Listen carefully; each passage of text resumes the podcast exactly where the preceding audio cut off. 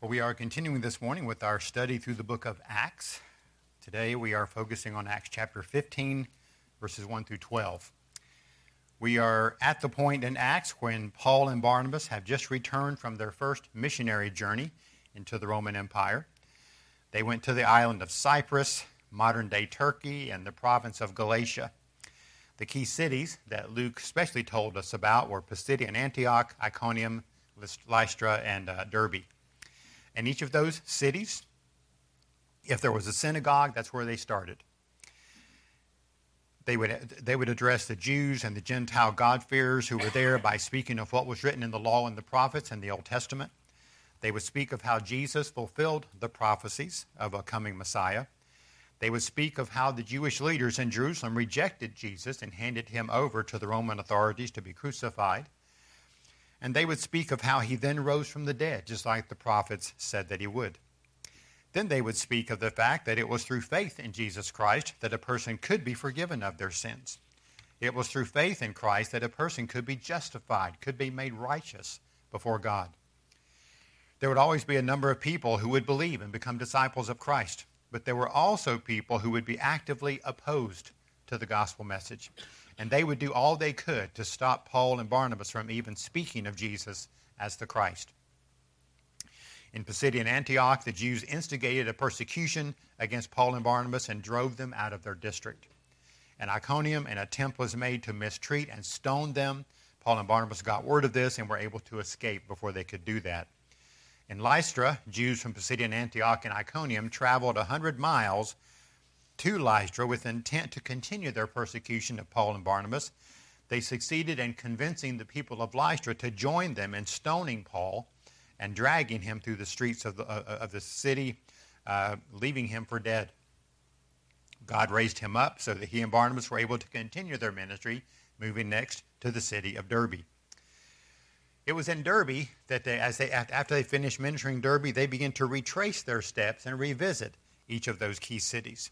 They were intent on strengthening the souls of the new believers in each of these places. They helped them organize churches to that end. They helped them appoint elders to give spiritual oversight and leadership to those local churches. And then they returned to their home church in Antioch of Syria. This is the church that sent them out as missionaries and church planters. They shared with the disciples in Antioch of all the things that the Lord had done with them and through them and they understood that it was the Lord who was responsible for ultimately for all that took place. Well, Acts 14 ends by telling us that Paul and Barnabas actually spent a long time there with the disciples in Antioch once they returned. Well, that brings us to our verses for today, uh, Acts 15, 1 to 12. Let me read those for you. Some men came down from Judea and began teaching the brethren, Unless you are circumcised according to the custom of Moses, you cannot be saved. And when Paul and Barnabas had great dissension and debate with them, the brethren determined that Paul and Barnabas and some others of them should go up to Jerusalem to the apostles and elders concerning this issue. Therefore, being sent on their way by the church, they were passing through both Phoenicia and Samaria, describing in detail the conversion of the Gentiles, and were bringing great joy to all the brethren. When they arrived in Jerusalem, they were received by the church and the apostles and the elders and they reported all that God had done with them. But some of the sect of the Pharisees who had believed stood up and saying, It is necessary to circumcise them and to direct them to observe the law of Moses. The apostles and the elders came together to look into this matter. After there had been much debate, Peter stood up and said to them, Brethren, you know that in the early days God made a choice among you that by my mouth the Gentiles would hear the word of the gospel and believe. And God, who knows the heart, testified to them, giving them the Holy Spirit, just as he also did to us. And he made no distinction between us and them, cleansing their hearts by faith. Now, therefore, why do you put God to the test by placing upon the neck of the disciples a yoke which neither our fathers nor we have been able to bear? But we believe that we are saved through the grace of the Lord Jesus in the same way as they also are. All the people kept silent, and they were listening to Paul and Barnabas as they were relating what signs and wonders God had done through them among the Gentiles. These verses introduce us to what is sometimes known as the Jerusalem Conference or Jerusalem Council. It's a really just a watershed moment in the book of Acts uh, and in the history of the church as a whole. It speaks of a subject that really has far reaching significance. The first main point we're going to consider this morning is this in the context of great rejoicing over the door of faith that had been opened to the Gentiles, a serious challenge to the gospel appeared. A serious challenge to the gospel appeared. While Paul and Barnabas were ministering, serving, and enjoying fellowship in the church at Antioch, some men from Judea came to town. Now, Judea could be a reference specifically to Jerusalem, or it may mean they were from Palestine uh, as opposed to Syria, where Antioch was located. They seemed to be men who had a regular teaching ministry of some sort. So the things they were saying in Antioch were likely things they had been teaching other places as well. This was the teaching that had to be this was the teaching that had to be addressed, and that was the purpose of the Jerusalem conference. But before we look at that challenge that they presented, I think it'd be helpful to make sure we understand the context in which these things happened. So, what we see happening from several different perspectives is this the proclamation and reception of the gospel of Jesus Christ by sinners of all sorts is reason for great rejoicing. Reason for great rejoicing. So, first, we have already pointed out that Paul and Barnabas were gladly received by their home church in Antioch. They gathered together specifically to hear all that the Lord had done as they had shared the gospel in multiple places. Paul and Barnabas were eager to share and talk about these things. They gave special emphasis to the fact that the Lord had opened a door of faith to the Gentiles. this would be especially encouraging to the church at Antioch since it was largely a Gentile church. If you look down at verse 3, we, we, we read of what Paul and Barnabas were doing as they were making their way to Jerusalem for that council that was to be held there. They passed through Phoenicia and Samaria. They were speaking with the churches that existed in those areas. These churches would have consisted of converted Jews, Gentiles, Phoenicians, Samaritans, Greeks. But no matter what their ethnicity was, they were all rejoicing over what they were hearing from Paul and Barnabas. They were excited to hear about the expansion of the gospel. In verse 12, we see that as the believers in Jerusalem, they, that they were just in awe as they, as they heard Paul and Barnabas speak of the amazing things God had done among, uh, done through them among the Gentiles. There was obviously, therefore, widespread public support for the ministry of Paul and Barnabas to the Gentiles. But there's more here than just public support. It goes deeper than that. These people who are doing the rejoicing are disciples of Christ, but they weren't always disciples of Christ. We're all born with a sin nature. We know that. We're all guilty of sinning against our holy God. We are all deserving of his eternal condemnation and judgment. Again, as Christians, we know that. We know that we need help. We know that we're not able to overcome all the problems that our sin against the holy God causes. In other words, we know we need a Savior. And when by God's grace we realize that Jesus Christ paid the price for our sin when he died as a perfect sacrifice on the cross, when we realize that he endured the wrath of God that our sins deserved, when we realize that by faith in Christ our sins are fully paid for and that we are counted righteous before God, all that leads to thankfulness and rejoicing. And we also know that we are not unique in our need for a Savior. Every person in the history of the world has been in need of a Savior. That includes all of our family, that includes all of our friends, that includes all of our neighbors, that includes persons in all countries. And because of the love the Lord has placed in our hearts, we want to see other people put their faith in Christ as well. So, of course, when these people heard of what God was doing through Paul and Barnabas and these other places through the gospel, they would rejoice in that. I was just, it's, always so interesting to me and helpful to me to hear whoever the person is who prays for the country they were considering uh, on that particular day. Today it was Laos. And uh, the lady who was praying, I mean, just uh, there was just such an intensity in her prayer of really wanting her fellow citizens, her fellow Laotians, to be able to know the gospel. And she pointed out several times there are so many tribes in our country who've never even heard the name of Jesus, had no idea who he is. And you could tell she was burdened about that. She wanted that to be different. That's the same thing that's going on here. That's the same thing that happens. You understand because Christ has changed your life, and you know that that's something everybody needs. We all need that. There's no exceptions. So, in the context of this rejoicing of the salvation of sinners, we see next that some Pharisees who had believed in Jesus as the Christ insisted that unless Gentiles were circumcised and observed the law of Moses, they were not really saved. So, in, this, in the midst of this rejoicing, teachers from Judea began to teach these believers. Specifically, it says here, unless you're circumcised according to the custom of Moses, you can't be saved. You cannot be saved. So, I mean, to say the least, that's going to put a damper on your rejoicing. It would cause you to ask questions. It would cause you to wonder why Paul and Barnabas and the other church leaders hadn't told you about this. It would cause you maybe to doubt your salvation. It would cause you to wonder what you needed to add to your faith in Christ to make yourself a real Christian. In other words, it would cause you to doubt the good news of salvation by faith alone in Christ alone through grace alone. So this teaching had to be addressed. We see in verse 2 that right away Paul and Barnabas begin to confront and debate these teachers.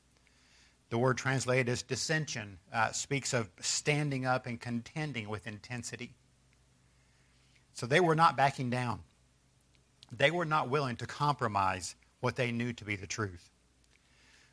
the issue was so crucial that the church at Antioch understood that this must be addressed as directly and as soon as possible. So they determined, under the lordship of Christ, to send Paul, Barnabas, and others to Jerusalem to talk with the apostles and the elders from, the, from that church in Jerusalem. I think at this point it'd be helpful to point out some things that Paul said in his letter to the Galatians here that have, are specifically pertinent. I mentioned last week that it was during this time in Antioch that Luke, or that Paul, most likely wrote the letter to the Galatians. That would include several of the cities that they had just ministered in. Well, in Galatians chapter 2, Paul speaks of going to Jerusalem with Barnabas. Some people think that he's talking about their visit to Jerusalem, which was back at the uh, in Acts 11, 29 and 30. That's when uh, Paul and Barnabas went to Jerusalem on behalf of the church at Antioch to take an offering that had been taken up for them during the time of famine. Well, that's a real possibility that that's what Paul, uh, Paul is talking about in Galatians 2. Others think that it was this particular issue in Acts 15 that is what Paul was talking about. And I'm more inclined to think that Paul was saying what he's talking about in Galatians 2 specifically is focused on what happened here in Acts 15. So let me go and read for you what he says in Galatians 2 1 through 10. it says, Then after an interval of 14 years, I went up again to Jerusalem with Barnabas, taking Titus along also. It was because of a revelation that I went up, and I submitted to them the gospel which I preach among the Gentiles, but I did so in private to those who were of, of reputation, for fear that I might be running or had run in vain. But not even Titus, who was with me, though he was a Greek, was compelled to be circumcised. But it was because of the false brethren secretly brought in who had sneaked in to spy out our liberty, which we have in Christ Jesus, in order to bring us into bondage. But we did not yield in subjection to them for even an hour, so that the truth of the gospel would remain with you. But from those who were of high reputation, what they were makes no difference to me. God shows no partiality. Well, those who were of reputation contributed nothing to me. But on the contrary, seeing that I had been entrusted with the gospel to the uncircumcised, just as Peter had been to the circumcised, for he who effectually worked for Peter in his apostleship to the circumcised effectually worked for me also to the Gentiles, and recognized the grace that had been given to me. James and Cephas and John, who were reputed to be pillars, gave to me and to Barnabas the right hand of fellowship so that we might go to the Gentiles and they to the circumcised.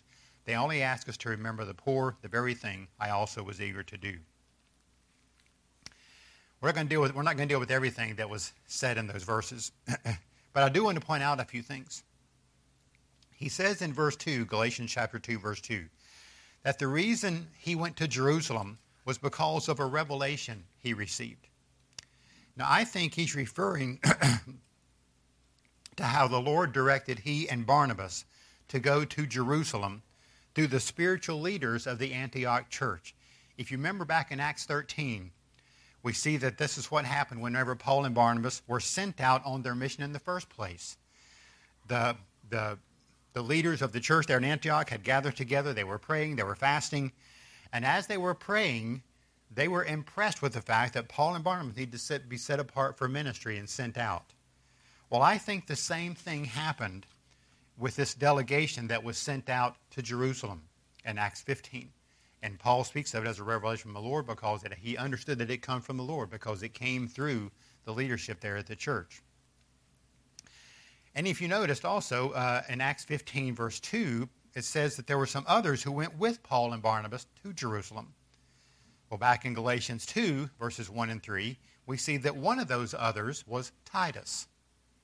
He was one of the co workers, or would be one of the co workers of Paul, who ended up pastoring the church in Crete. And of course, the book of Titus is Paul's letter to him while he was leading that particular congregation.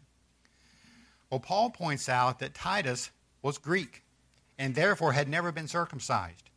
He also said that Titus was not compelled to be circumcised by the leadership in Jerusalem, obviously because they understood that it was not necessary to be right with God like these other teachers were claiming. now, when these teachers were saying that a person must be circumcised in order to be saved, they were basically using circumcision as like the entry point to being obligated to the whole to, to, to the law as a whole. In other words, Gentiles would need to become Jewish proselytes in order to be saved. So faith in Christ was not enough. They must add to their faith a commitment to the Mosaic law besides circumcision, I think they probably especially had in mind things like the feast, food laws, temple sacrifices. And they seemed, and we kind of picked this up from things that are said in Galatians, they seem to be saying, speaking something of a ritual separation to be maintained between the Gentiles and Jews. so let's consider the circumcision question a little bit. It's important to see this that the purpose of circumcision actually confirms the truth of the gospel. It actually confirms the truth of the gospel. The reality is that God is the one who instituted circumcision. Well, why did he do that? What did it mean? How did it change in the New Testament? Well, first, I want, uh, we need to see this. Circumcision was instituted as a sign, as a sign of the covenant of promise made with Abraham and was to be performed on all the male descendants of Abraham. This promise had its fulfillment in the person and work of Jesus Christ. So the Jewish teachers speak of circumcision in connection with the law of Moses, but in reality, circumcision went back to Abraham. In Genesis chapter 12, God made some amazing promises to Abraham. I want to read to it uh, Genesis 12, 1 to 3. Now the Lord said to Abram, Go forth from your country and from your relatives and from your father's house to the land which I will show you, and I will make you a great nation. I will bless you and make your name great and so you shall be a blessing. And I will bless those who, who bless you, and the one who curses you I will curse, and in you all the families of the earth will be blessed. Well, these promises have to do most directly with Abraham's physical descendants, who would be the Jewish people. Well, as a result of God's work through Abraham and these descendants, we are told that all the families of the earth, which is all nations of the earth, would be blessed. Well, these promises were confirmed again in Genesis 15 through a covenant God made with Abraham. And it becomes clear at that point that the way in which all the families of the earth are going to be blessed through Abraham's descendants is through the coming of the Messiah as one being one of those descendants. Jesus, of course, was Jewish and therefore was a descendant of Abraham. Well, 24 years after that initial covenant was made, God instituted circumcision, something of a temporary administrative covenant, covenant that was connected with the original covenant made with Abraham. And Genesis 17 is what speaks of that. Well, the Lord made it clear that the male descendants of Abraham were to be circumcised. This was because the one through whom all the families of the earth would be blessed was to be a male descendant of Abraham. So circumcision was a perpetual sign, year after year, boy child after boy child, just on and on. It pointed to the coming of the promised one. For hundreds of years, it pointed to the coming of a promised one until Jesus was born. But in both the Old and New Testaments, we see that circumcision was meant as more than just a physical sign. It also pointed to the fact that a person's heart needs to be changed. Old Testament, New Testament as well speak of the idea of the need to be circumcised in heart, in a spiritual sense. Well, that's in line with the fact that we all need to be born again, as, as we, uh, Jesus spoke of in John 3. And it's by that new birth that we are in covenant with God in terms of the new covenant in Christ. Well, the Jews placed great emphasis on the need for their male children to be circumcised as a sign of being part of the covenant with God, and they were supposed to. That's what God said to do. So the Jewish teachers in Acts 15 are saying even though the Messiah has now come, circumcision should still be required to be a part of God's covenant people. Well, no, it was not still required. In the New Testament, a significant change in the meaning of circumcision took place. So, second, we see this on your outline. Circumcision was discontinued as a sign of membership among God's covenant people in the New Testament. Circumcision served its purpose. Again, with every male descendant of Abraham that was born, it pointed to the fact that one day there would be a male descendant who would be the fulfillment of the promises made to Abraham. And it was in that descendant that people from families all over the earth, Jew and Gentile, would be blessed. He would accomplish the salvation that sinners, all sinners, desperately need. Jesus Christ was the fulfillment of that promise. So once he came into the world and accomplished salvation, there was no longer any need for circumcision to continue. The promised one that it pointed to had come. It's also in Jesus Christ that the new covenant became a reality.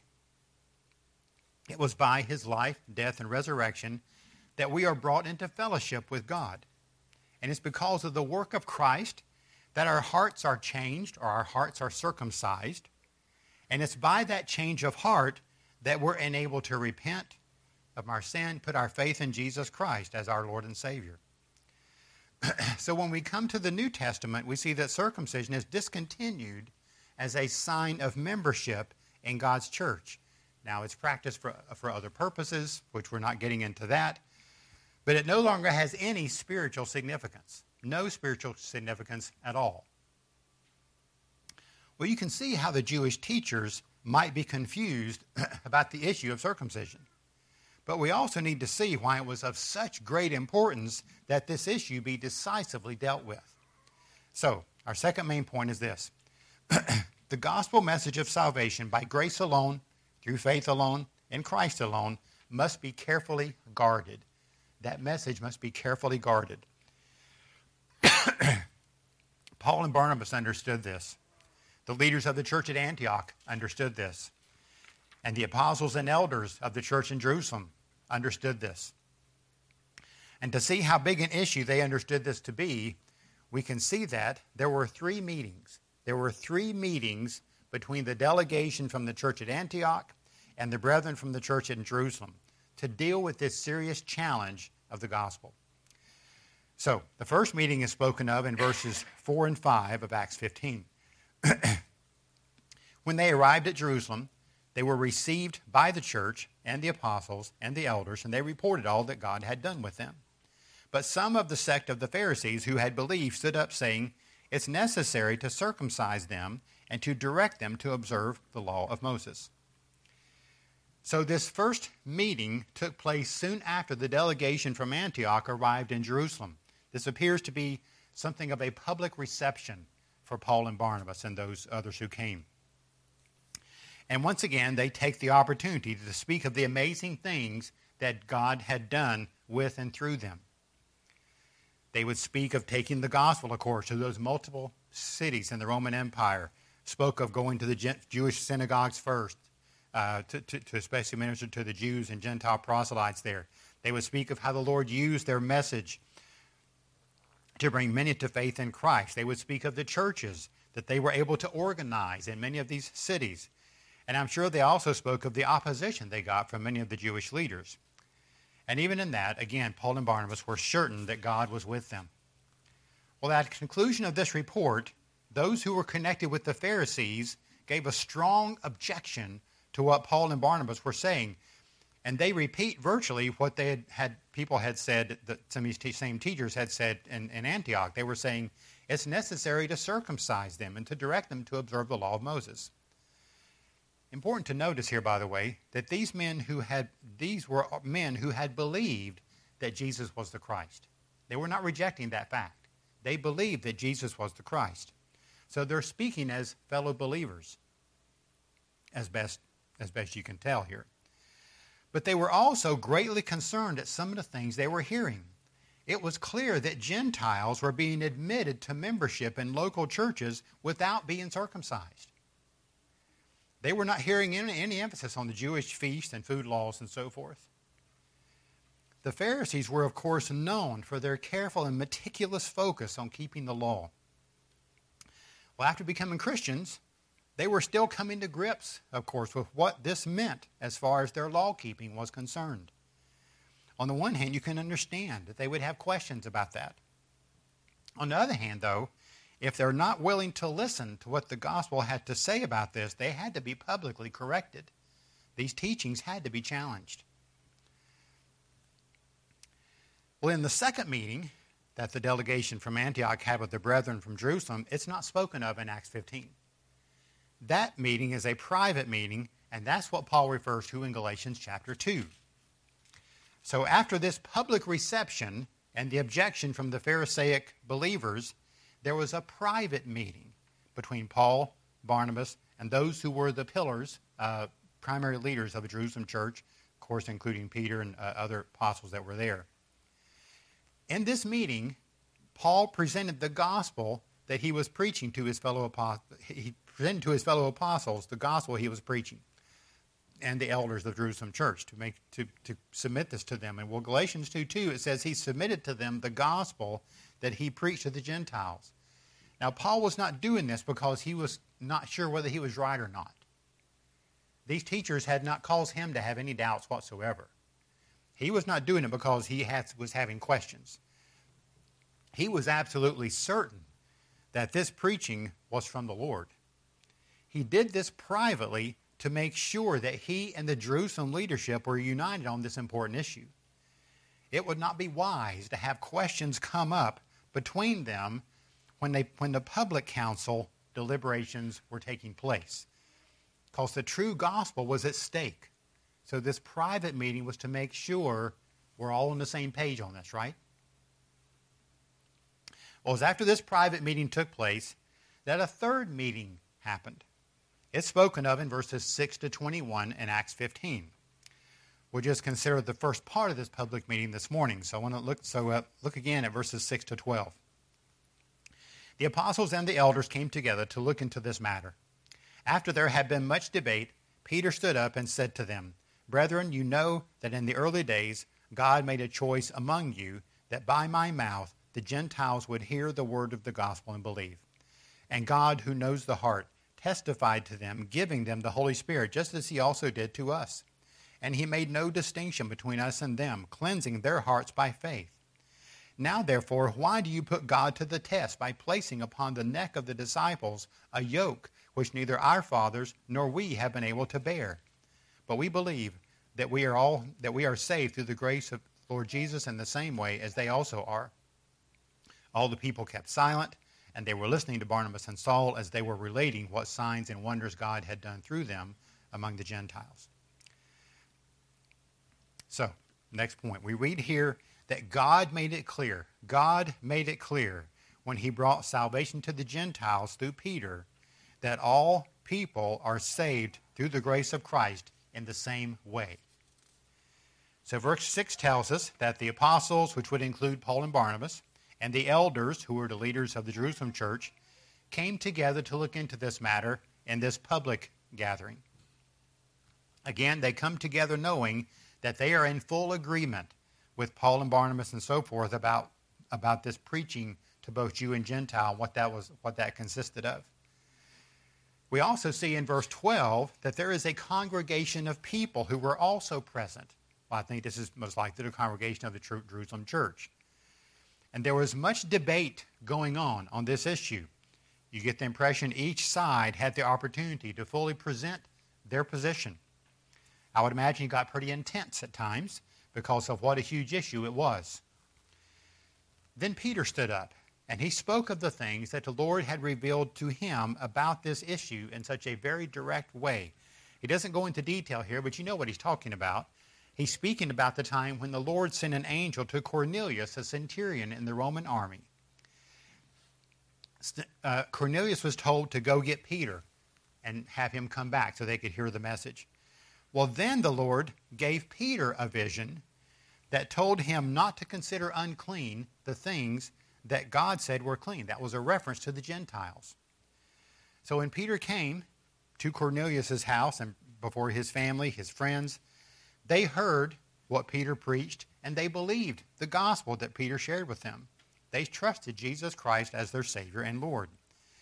And in his speech here, Peter points out that it was a genuine saving faith. He said, God knows men's hearts. God knows his hearts when we don't always know. God knows the hearts of men, and he made it clear that their faith was real. You could say, to bring the circumcision language in here, he, could, he was testifying that their hearts had been circumcised. And he did this by causing the Holy Spirit, he, he, he confirmed this by causing the Holy Spirit to come upon them in great power, just like he had done with the Jewish disciples at Pentecost. So God made no distinction between the Jew and the Gentile in regard to being right with God. So if God had made no distinctions, what right did they have put stipulations on the Gentile believers? God clearly did not require that the Gentiles become Jews in order to become Christians. So the demand these Jewish believers were making in regards to Gentile Christians was actually calling God himself into question. And this is what Peter is pointing out. They were tempting God. They were putting God to the test. It's as if they were saying to the Lord, we need more evidence from you on this situation. You haven't been clear enough. They were actually insisting on something that was clearly against God's will, and God had already made that clear. And to do that was inviting judgment from God. The gospel was at stake in all of this. The fact that all people are saved by grace alone, through faith alone, in Christ alone, must be held firm. Now, sadly, as I'm sure you're aware, this is not the only time the gospel has been challenged. in every century since this time, there are people who profess to be Christian who try to change the gospel message. And there's all kinds of changes we could list. I mean, people oftentimes attempt to dilute it, to dress it up in such a way that it won't offend anyone. I mean, it offends people to say you're a sinner and under the wrath of God you deserve eternal judgment. Most people think that doesn't really build me up and make me feel good about myself. So, uh, so people will often, sometimes, will try to dilute it to make it not seem so bad. Some want to take away the seriousness of sin. They may take away the fact that all sinners deserve the wrath of God. They really do not like that doctrine of the, uh, of the wrath of God being what sinners deserve, or that, or even what Jesus endured. And this, so they take. So oftentimes people uh, will will object to the fact that Jesus endured the wrath of God on the cross. They may deny that the Lord would ever send anybody to hell. He's a God of love. Why would he do that? They may deny that faith in Christ is the only way to be right with God. The challenges just go on and on and on of people challenging the gospel. The good news of salvation by faith in Christ must not be compromised. It's the only hope. It's the only hope that any of us has to be right with God. Well, Peter closes his speech with these words in verses 10 and 11. He says, Now therefore, why do you put God to the test? By placing upon the neck of the disciples a yoke which neither our fathers nor we have been able to bear. But we believe that we are saved through the grace of the Lord Jesus in the same way as they also are. So, in our final point, we see that Peter was saying that the gospel speaks of the divine mercy, quote here by J. Alexander, the divine mercy exercised through the Lord Jesus Christ alone, contrasted with the heavy yoke of legal ceremonial bondage. The law of God reveals to us what God requires of all people. It was given as a covenant of works, so to speak, in which a person had to obey the whole law in order to be right with God. No one is able to do that. So the law ends up exposing, exposing how sinful we really are. When someone tries to be holy by being a good person, they always fail. Everybody fails at that. It's a yoke. It's a burden that actually holds, holds a person in hopeless bondage. Peter points out neither our fathers nor we have been able to bear this yoke. He was saying, You know this. You've experienced it yourself. You may not admit it, but you know it's true. They all knew they had failed to obey God's law. But in Christ, there is a covenant of grace. Christ obeyed the law perfectly on our behalf. Christ did endure the judgment of God um, that we deserve when he suffered God's wrath on the cross. And we receive, therefore, full forgiveness by faith in the resurrected Christ. We receive full forgiveness by grace because of what Christ has done. We receive a record of full and complete, perfect righteousness, again, by faith in Christ. It's a righteousness that Christ has accomplished on our behalf. That is a glorious covenant of grace, and they're like night and day between you have to be good to measure up with God or you're saved by grace through faith in Christ. They're saying we have to stand on that. We have to make sure that that, that gospel is clear. Now, the law is still there, of course, to display the righteousness of God to us. It shows how we're to live to please God. But our standing before God is not based on how we perform, it's based on the righteousness of Jesus. We believe that we and all people are saved again through the grace of the Lord Jesus Christ. There is no other way to be right with God. It's a glorious gospel that we have to guard carefully against all challenges. Lord, again, we thank you for your word. We thank you for revealing truth to us. I thank you for especially revealing and reconfirming to us the fact that we are saved by grace just, uh, just the, the example of here of all the believers who were rejoicing, not just in their own salvation, but the salvation of other people that was happening all over their, their particular empire. They were just so excited about that. Lord, there's just something so encouraging when we realize that we have been saved by, by, by God's grace and that people we love and care for are people that we know are also saved by that grace of God in Christ. Thank you so much for that gospel. Help us to just never forget that. One of the things about our songs that we sing so often, so many times, so many of the phrases are meant to remind us of the glory of this gospel so that we will never forget it and never become old to us. We're going to be rejoicing about this for eternity. So, Lord, thank you so much for that gospel that you have made to become real to us. If you're one who has never put your faith in Jesus Christ, I would invite you to do that. You're no better than the rest of us.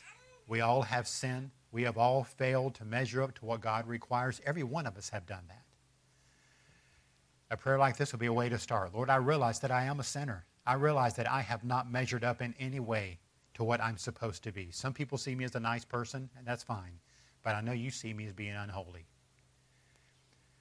So I come to you as someone who is not holy, someone who is sinful, but I also come to you knowing that Jesus Christ came into the world to save sinners. And I want Jesus Christ as my Savior. I want Jesus Christ as my Lord. If you want to talk in more detail about that commitment to Christ, you can make it on your tear off, or those who are following online can reach out to us through the website.